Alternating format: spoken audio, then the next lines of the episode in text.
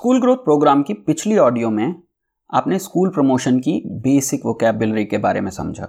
अब इस भाग में एडवर्टाइजमेंट की बारीकियाँ समझेंगे। आप पहले से जानते हैं कि एडवर्टाइजिंग एक छोटा मैसेज है जो आप बार बार एक बड़ी ऑडियंस को भेजते हो और इस मैसेज को एडवर्टाइजमेंट की कॉपी कहा जाता है।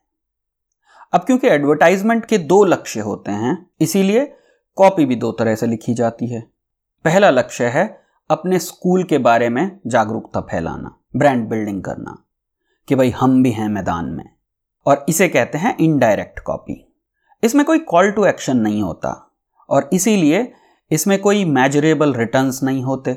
पर इसका मतलब ये नहीं है कि हमें इसे यूज़ नहीं करना चाहिए, बल्कि इस तरह की एडवर्टाइजमेंट असल में सबसे ज़्यादा यूज़ की जाती है।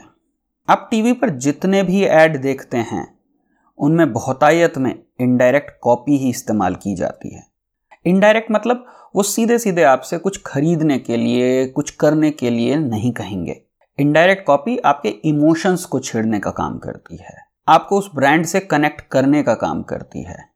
पर एक पुरानी कहावत है कि भरे पेट पे ही जुगाली सूझती है। मतलब अगर आपके पास रिसोर्स की, पैसे की सहूलियत है, तब ही आप इस तरह की एडवर्टाइजमेंट कर सकते हैं। और ये बहुत अच्छा भी होगा। बड़े बड़े स्कूल प्रोजेक्ट्स यही प्रोसेस फॉलो करते हैं।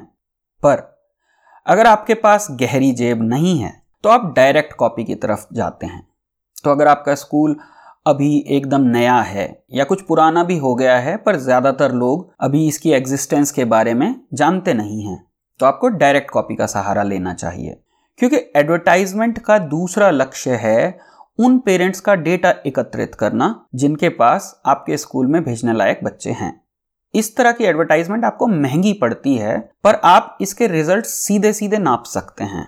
मतलब कि अगर आपने नया स्कूल खोला और अपने अस्तित्व का प्रमाण देने के लिए बैनर छपवाए होर्डिंग लगवाए हैंडबिल बटवाए और एडमिशन ओपन का शोर मचाया तो शुरुआत में यह खराब नहीं है। पर जैसे ही आपको एहसास हो कि आपके कैचमेंट एरिया में अब सब लोग भली प्रकार आपके बारे में जानते हैं। उसके बाद एडमिशन ओपन का राग अलापना एकदम पाप है और ये आपको नेगेटिव ब्रांड ही देगा कि कहने को तो इतना बड़ा स्कूल है और एडमिशन के लिए भटक रहे हैं।